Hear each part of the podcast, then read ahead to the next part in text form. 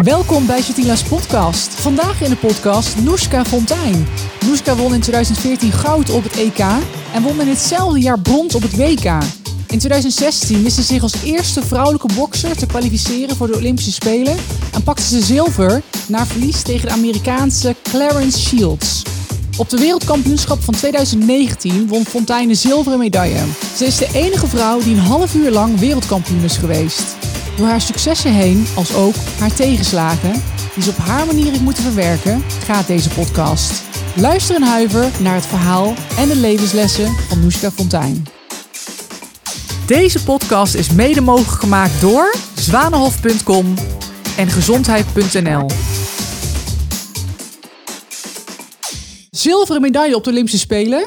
Hoe is het eigenlijk om als eerste Nederlandse bokser de Olympische Spelen te mogen beleven? Ja, heel erg tof. Uh, 24 jaar geleden uh, was het dat Arnold van der Leijden als laatste op de Olympische Spelen had gebokst. Uh, dus ja, er waren eigenlijk vanuit de buitenwereld niet al te veel verwachtingen. Uh, al lag ik op een gegeven moment wel op koers. En boksen is natuurlijk een hele oude sport. En pas in 2012 werd het toegankelijk voor dames. Dus echt super laat. Maar dat was wel gelijk het moment dat bij mij een beetje die droom kwam van hé, hey, dat is echt gaaf. En Team NL en die Olympische ringen die je vroeger op tv zag. Ik denk, daar moet ik heen. Um, ja, en ik lag goed op koers. Uh, 2012 had ik eigenlijk net gemist, maar toen was ik nog echt jong. Dat je denkt, nou prima, ik heb nog zoveel andere doelen. Dus uh, vier jaar hard gaan trainen en ook in die tijd alweer tegenslagen en hobbels uh, ja, ondervonden. Ja. Toen in 2016 ja, gekwalificeerd, maar ook niet zonder slag of stoot. Ja, ja, je hebt heel veel meegemaakt. Daar gaan we het straks uitgebreid over hebben. Maar even terugdraaien naar je jeugd. Want ik ben eigenlijk wel heel benieuwd. Normaal gesproken als iemand een bloedneus krijgt waar dan ook op school of uh, op de sportacademie, um, zeggen heel veel kinderen alvast: laat ik maar een andere sport spelen. En jij denkt: ik blijf boksen. Hoe is die nou, jeugd? Hoe heeft het jou nou, gevonden? Dat grappig genoeg ben, ben, ik vroeger als meisje ook heel andere dingen gaan doen. Dus ik heb hockey gedaan, atletiek, schaatsen, tennis. Ik deed van alles, maar als het maar ver weg bleef van de vechtsport. Dus uh, op de basisschool al had ik een meisje in de klas die deed taekwondo. En daarvan dacht ik echt, agressieveling, wegblijven. Echt waar? Ja, en uh, pas toen ik 14 was, toen was ik op zoek naar een nieuwe sport. En toen was er een vriendinnetje van mij en die deed taekwondo. En ik dacht, nou, uh, als zij zo lief, klein en iel, als zij dat oké okay vindt, dan durf ik het ook wel aan. En daar werd ik gewoon gelijk helemaal verliefd op die sport. Dus daar werd echt de fighting spirit uh, geboren. En daar wilde ik elke keer een andere band en elke keer uh, elk toernooi winnen. Hoe oud was jij toen? 14 toen ik ben gaan uh, taekwondo ben gaan doen. En toen ben ik op mijn negentiende overgestapt. Dus toen dacht ik, oké, okay, ik wil beter worden met mijn handen. En toen zeiden de jongens, dan moet je naar de bokschool.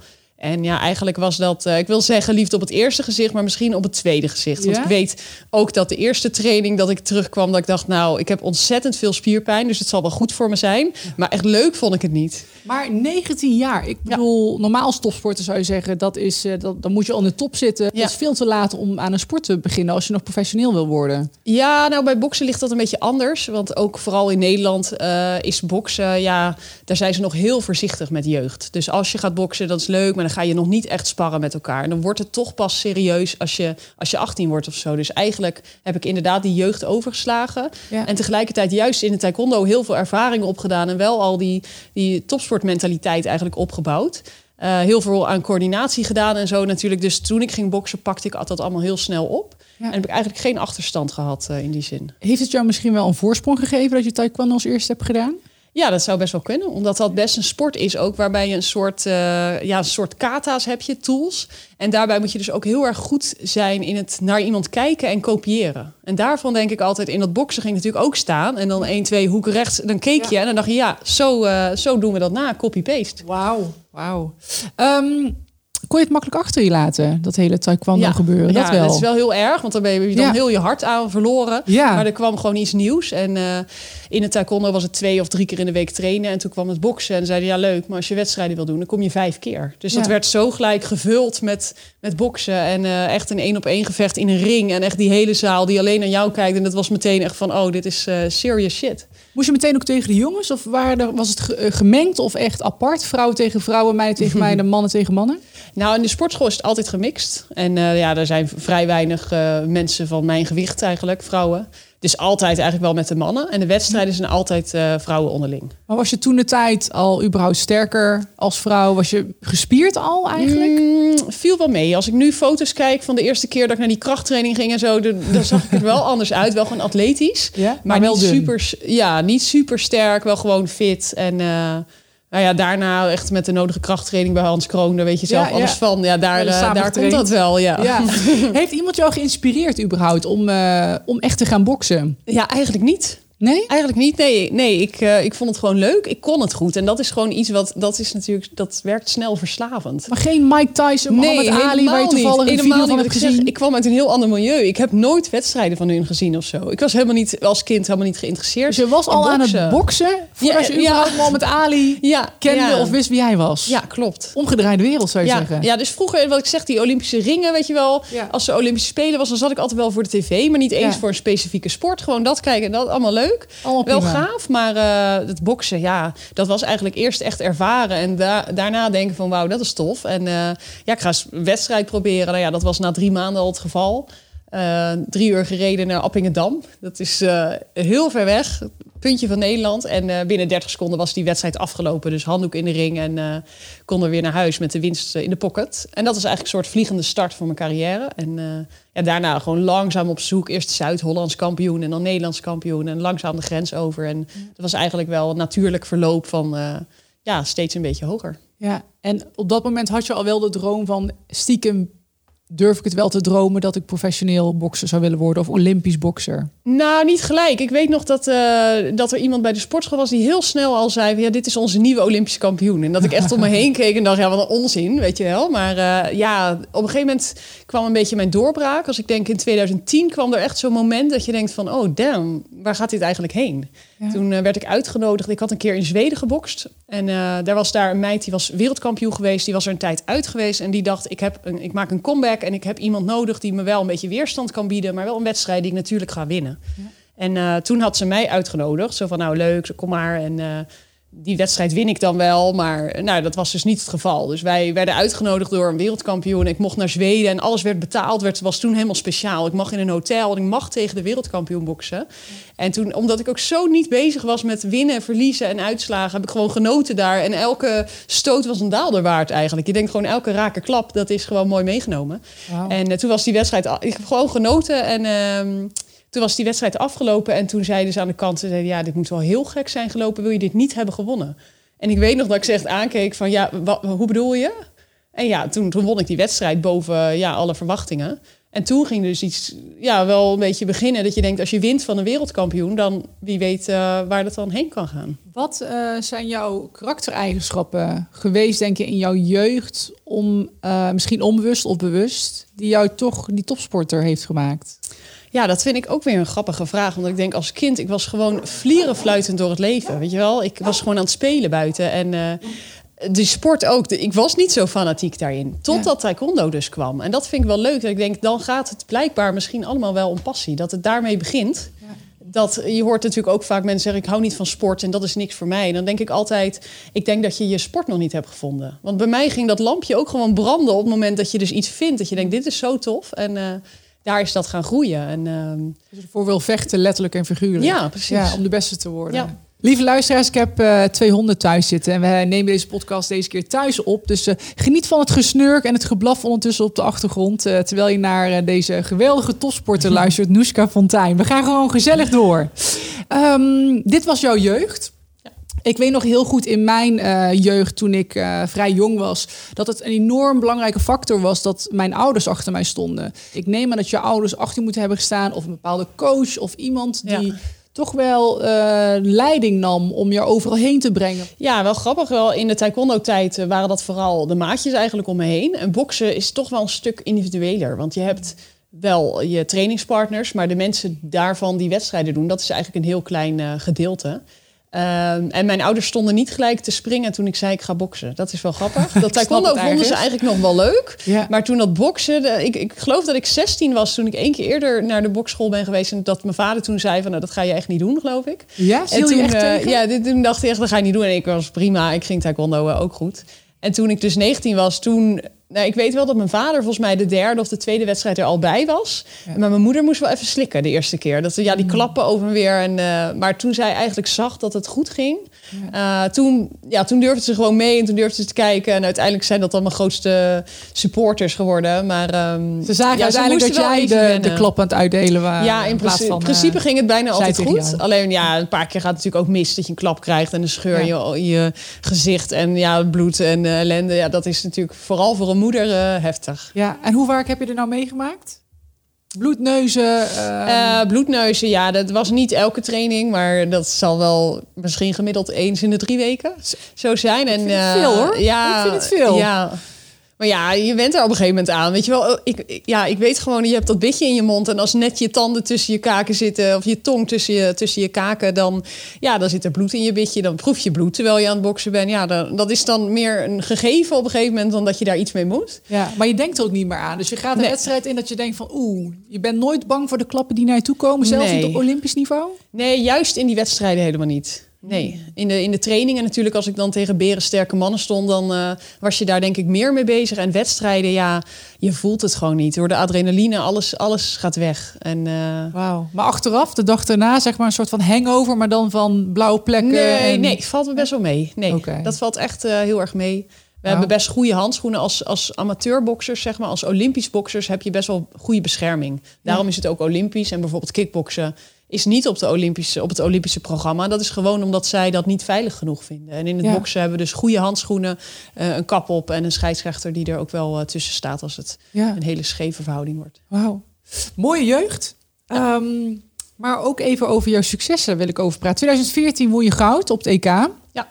Eh, en natuurlijk de eerste vrouwelijke Olympische bokser die dit heeft mogen realiseren. Vertel eens over dit traject. Ehm, ja, ik neem maar dat je toch echt wel een bepaalde druk ook voelde om, nou ja, gezien te worden als de vrouw die dit even gaat doen en eigenlijk Ja. de pionier van Nederland. Ja.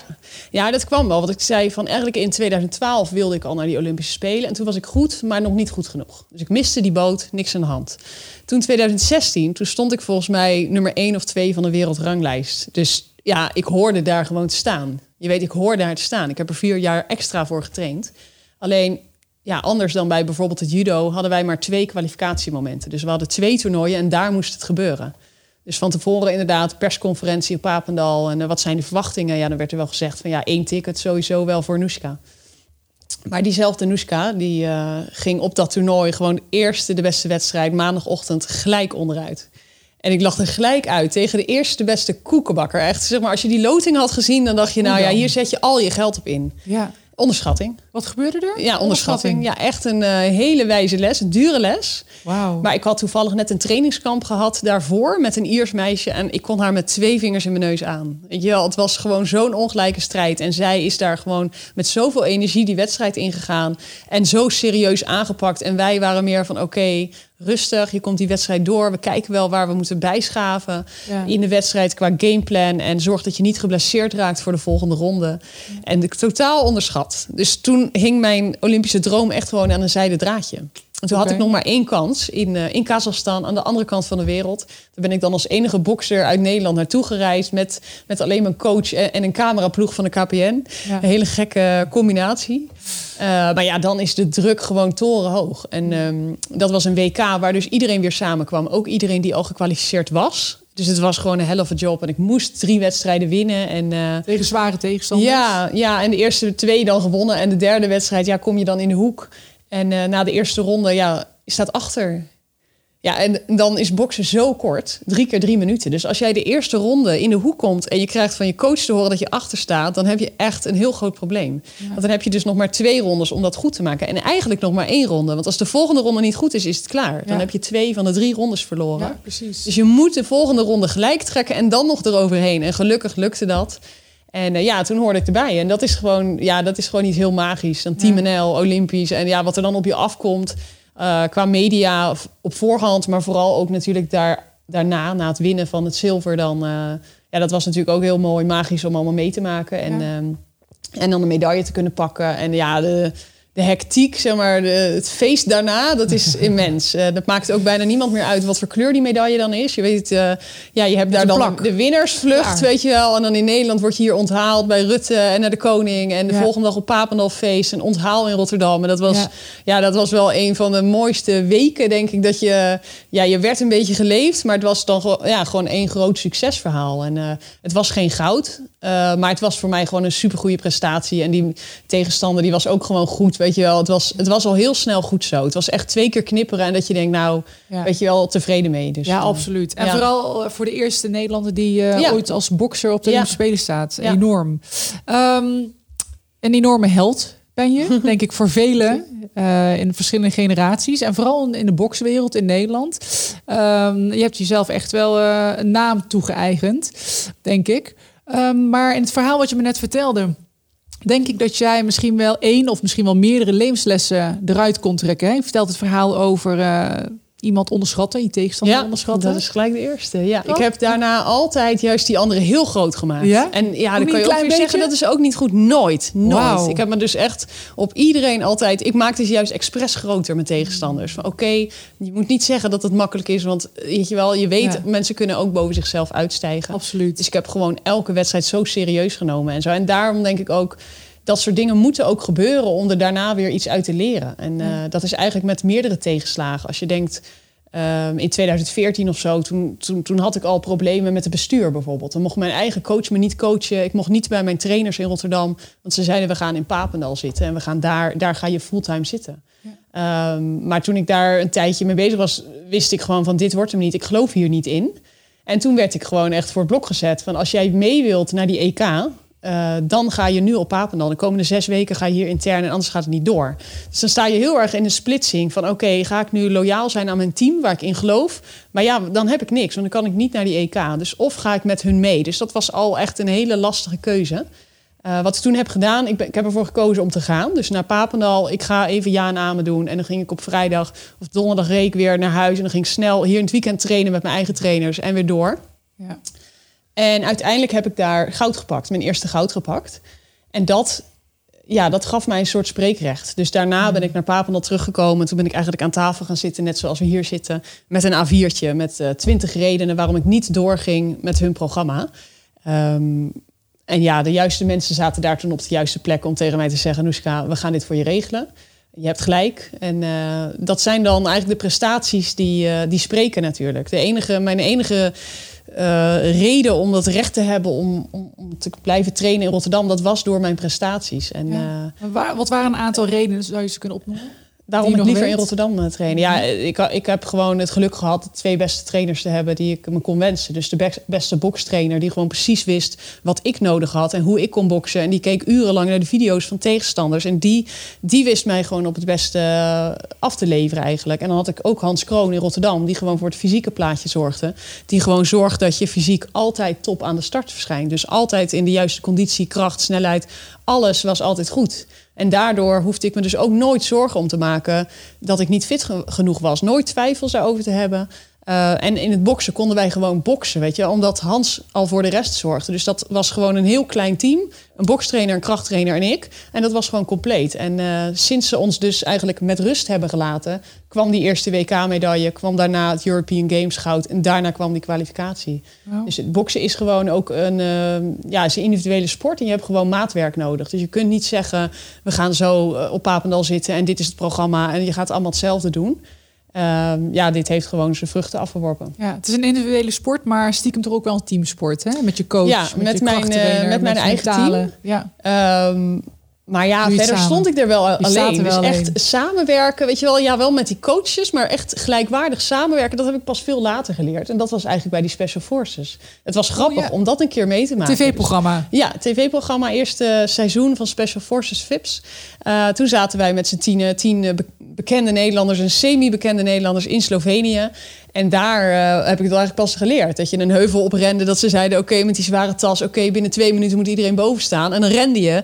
En dan keek ik achterom en dan was ik er. Dan dacht ik, joh, mooi, ik ben er. En ik keek achterom en dan dacht ik, oh, wacht, er hangen nog een paar achter, weet je wel. Dus Ja. daar moest je ineens leren, oké, samenwerken. Weet Ja. je wel, we, we moeten met z'n allen omhoog. Want En dat- iedereen moet overleven, iedereen moet de top halen uiteindelijk. Ja. Hè? Want anders stelt die opdracht niet. Dit is trouwens eh, voor de luisteraar die het niet kent. Misschien wil jij het zelf uitleggen. Maar dat is volgens mij een van de zwaarste tv-programma's die er überhaupt op tv is. Ehm, ik heb er zelf niet aan meegedaan. Maar als ik er naar kijk, word je volgens mij eigenlijk in het leven geduwd van een, Ja. eh, misschien een van de, ja, de special forces uit Engeland. Dacht ik zo wel van Nederland. Maar het is het idee van eh, de ja, echt de elite forces. troepen, special forces. Er wordt gewoon Ja. een week lang ondergedompeld in hun wereld eigenlijk. En ze gaan Ja. je testen of je goed genoeg bent voor de special forces opleidingen. Dat is dus Mentaal, fysiek, ja, fysiek emotioneel. 24/7, maar ook elke dag gewoon een mentale uitdaging. eh.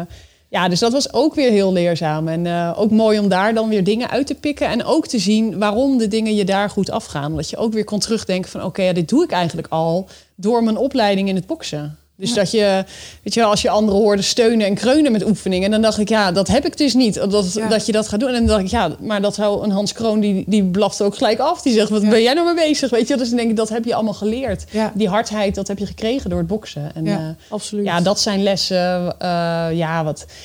Er is zoveel te leren uit een topsportcarrière. En eh, misschien van boksen altijd nog een beetje extra, denk ik wel. Maar het, ja, het toewerken naar een doel, inderdaad. Het juiste team om je heen verzamelen. En voor mij het allerbelangrijkste in dat team was dat je ze blindelings kunt vertrouwen. Absoluut. Want als bokser is eigenlijk, hangt je gezondheid ook in, in handen van je trainer. Want hij is degene, ja, ook bij de krachttraining natuurlijk, die moet weten van tot hier en niet verder. Maar in de ring is het ook zo. De enige die eigenlijk die wedstrijd van buitenaf kan stoppen, dat is de, de coach, die de handdoek kan gooien als die ziet dat het met mij niet meer goed gaat. Dus dat onderling vertrouwen en altijd weten dat je, je teamgenoten en je coaches het beste met je voor hebben, weet je dat is gewoon goud. En, eh, Mooi.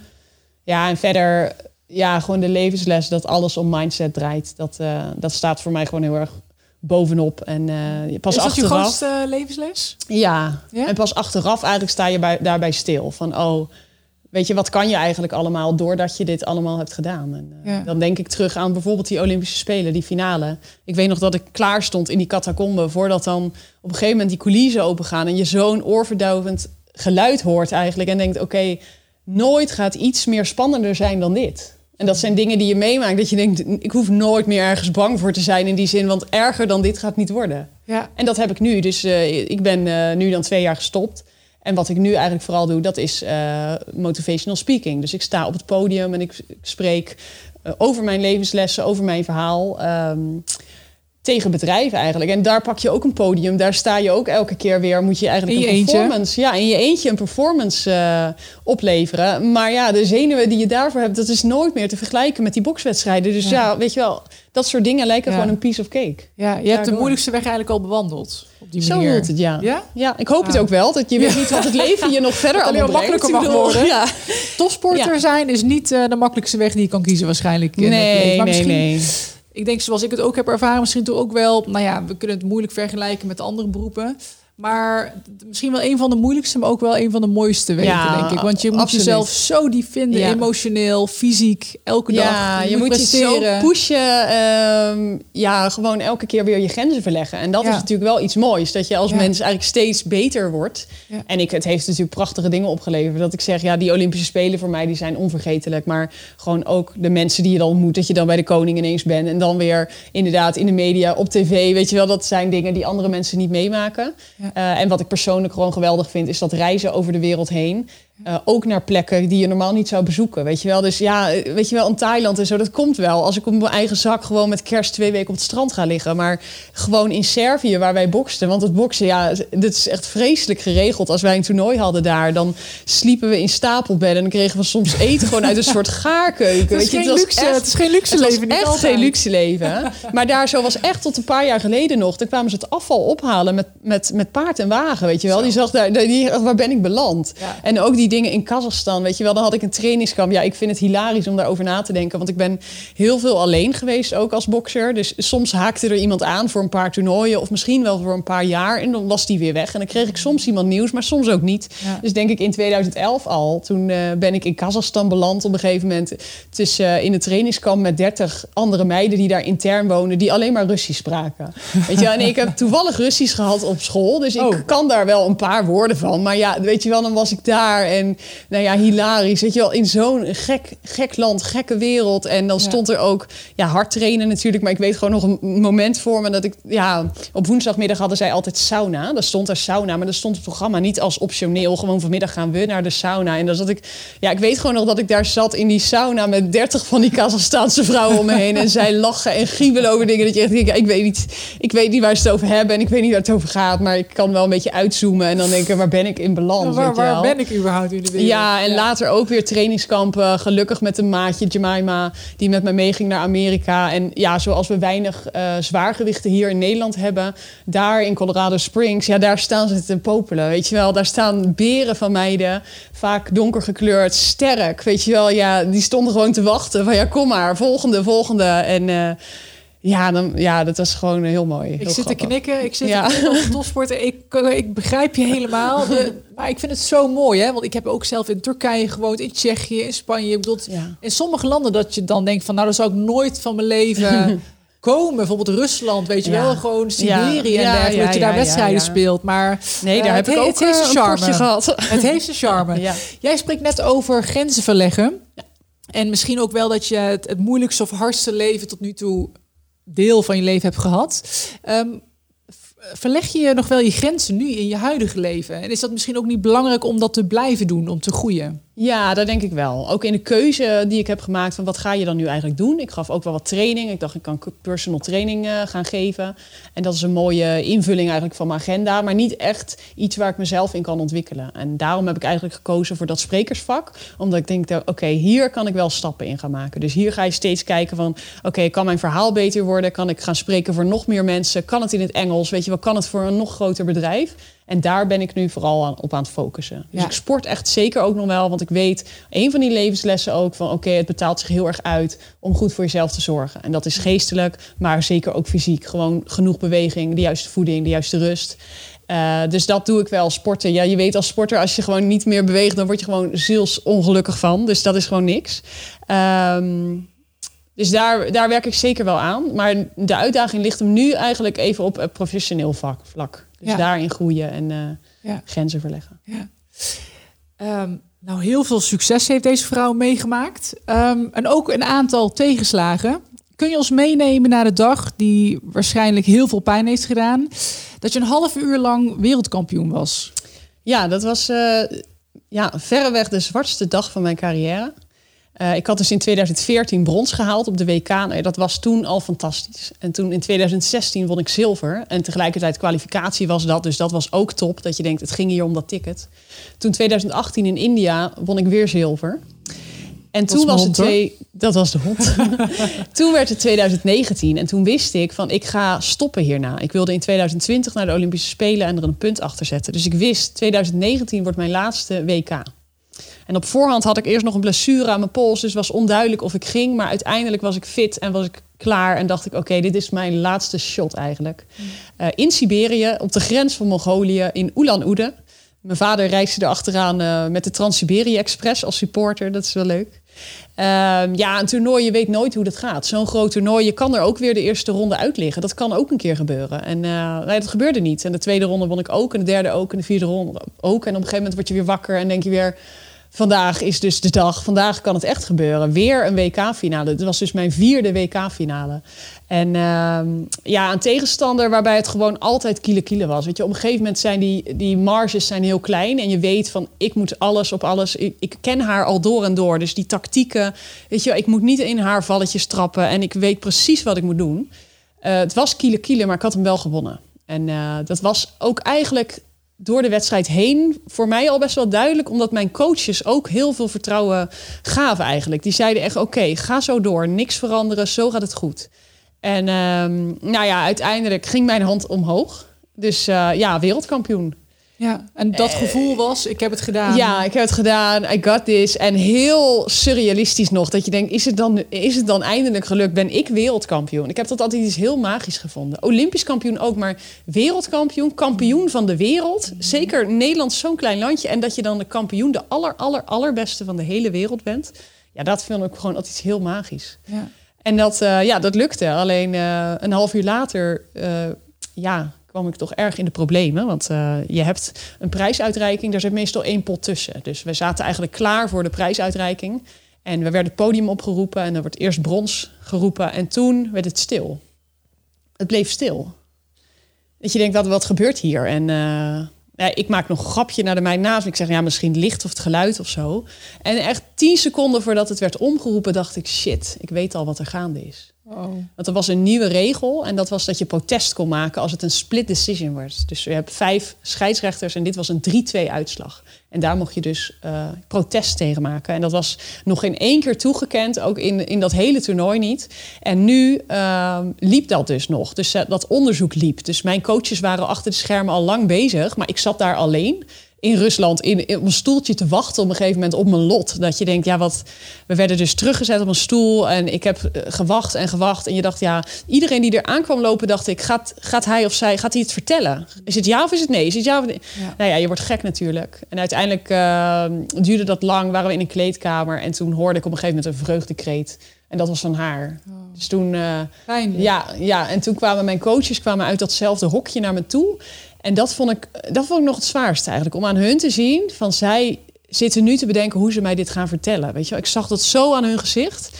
Ik zei, nou, laat maar, je hoeft niks meer te zeggen. Ik weet, ik weet het. En uh, ja, ja, gewoon bestolen in die zin ook. Ik heb zelf die wedstrijd niet vaak meer teruggekeken, want je kan jezelf helemaal gek maken. Ik heb, uh, maar ik heb natuurlijk van genoeg mensen gehoord van, oké, dit was, dit lag echt gewoon uh, in jouw handen eigenlijk. Ik heb mijn coach ook een paar weken later nog gevraagd: Oké, weet je dit 100, weet je dit 1000 procent zeker dat de winst aan mij toebehoorde? En dan zei ja. Dus dan heb ik het ook gelaten. En, uh... Maar ook even voor de luisteraars thuis die misschien minder verstand hebben van uh, de bokswereld. En er, er bestaat een, uh, een puntentelling volgens mij. Dus hoe kan er eigenlijk protesten ingediend worden na een puntensysteem? Dus de uitslag is Noeska Fontijn wint, ja. is wereldkampioen. En een half uur later blijkt dat helemaal niet te kloppen omdat iemand in protest gaat. Hoe, hoe is dat gegaan in jouw situatie? Ja, uiteindelijk heb je dus vijf uh, juryleden. Die mogen allemaal uh, ja, hun punten kiezen. Uiteindelijk uh, werd het 3-2. Dus drie daarvan zeiden dat ik winnaar was. En twee zeiden dat zij winnaar was. En nou, tijdens die gekke tijd dus dat dit mogelijk was. Want de tijd is ook weer voorbij. Want daarna hebben ze gelijk die regel afgestraft. Dus protest maken kan niet meer. Door dit. Want het sloeg helemaal nergens op om zo'n situatie te belanden. Uh, maar het is een soort VAR. Dus zij mochten aangeven met welke beslissing ze het niet eens waren. Heel specifiek hebben ze mogen zeggen: wij zijn het niet eens met de uitslag van die en die scheidsrechter in de tweede ronde. En omdat het zo dicht bij elkaar lag, was maar één kleine wisseling was daarin genoeg. Dus toen zijn ze dat met de VAR gaan bekijken. En uh, blijkbaar hebben genoeg mensen gezegd: uh, jullie hebben gelijk. En toen is het omgewisseld. En ja.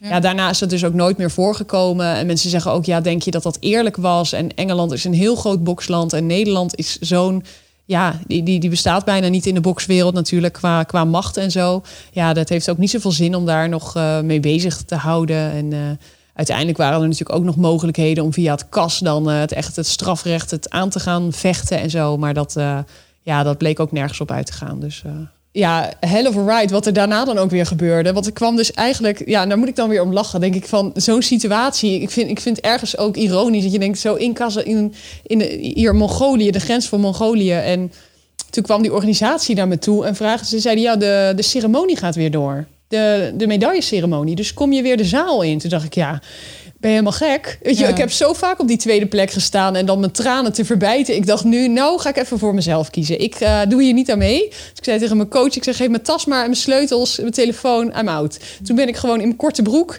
zo Rusland ingelopen. Het was aan het sneeuwen, het was super koud. Ja, en op een avond. En uh, toen heb ik gewoon een beetje rondgezworven. Ik heb nog geappt met vriendinnen en ik heb er nog gewoon om gelachen. Ik zei, jongens, ik ben weg. En ze zeiden, ja natuurlijk, klootzakken, wegwezen. En toen ben ik uiteindelijk in een pizzeria beland.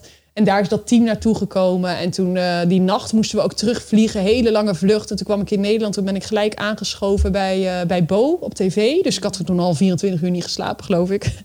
Maar uh, ja, dat vind ik dan weer bijna grappig. Hoe je dan die uren daarna, weet je, hoe het eigenlijk heel erg ellendig is. Maar dat je dan toch, ja, ergens wel weer op kan lachen achteraf.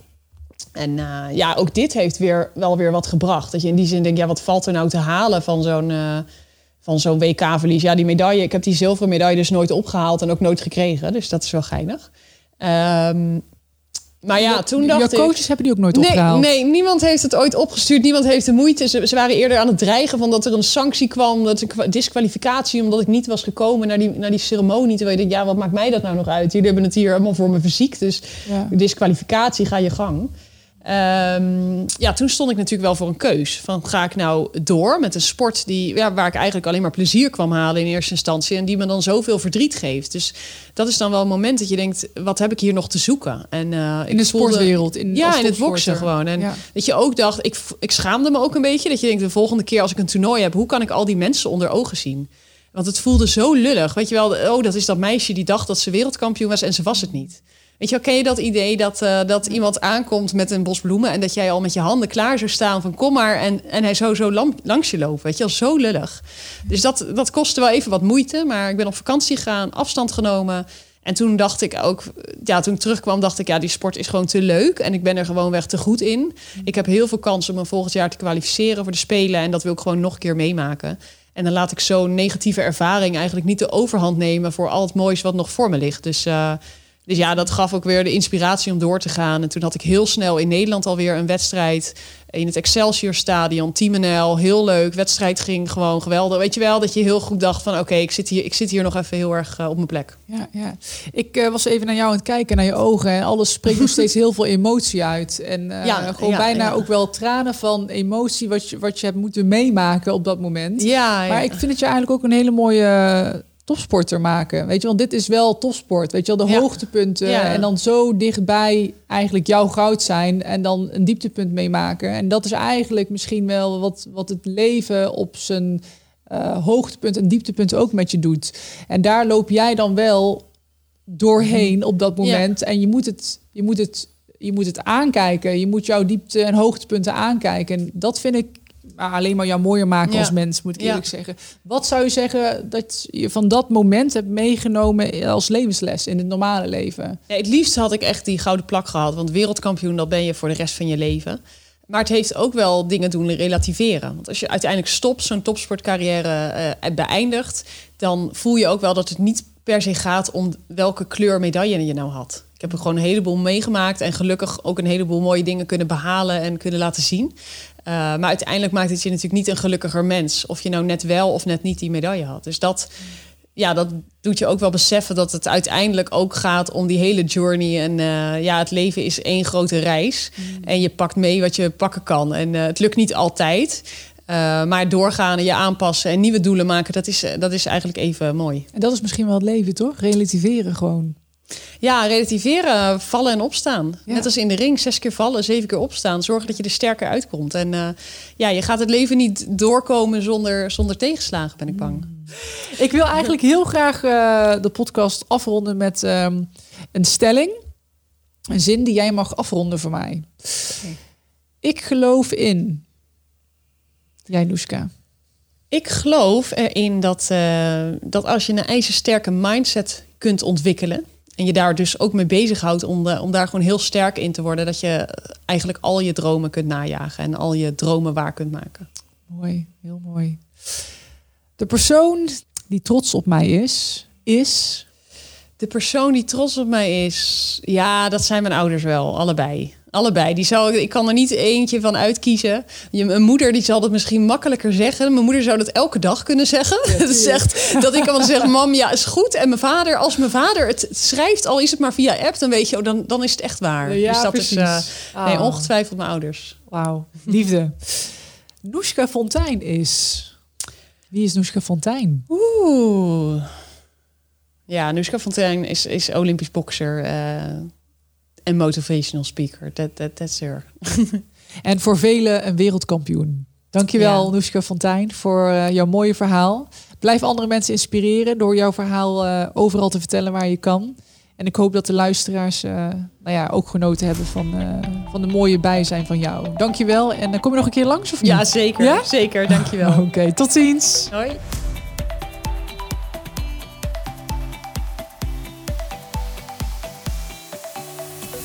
Deze podcast wordt mede mogelijk gemaakt door gezondheid.nl.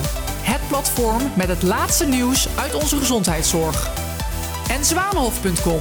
Het landgoed waar zorgmedewerkers gratis kunnen onthaasten en opladen. Wil je meer weten over deze podcast of mij een bericht sturen? Ga dan naar mijn website chatinevanginsweg.com.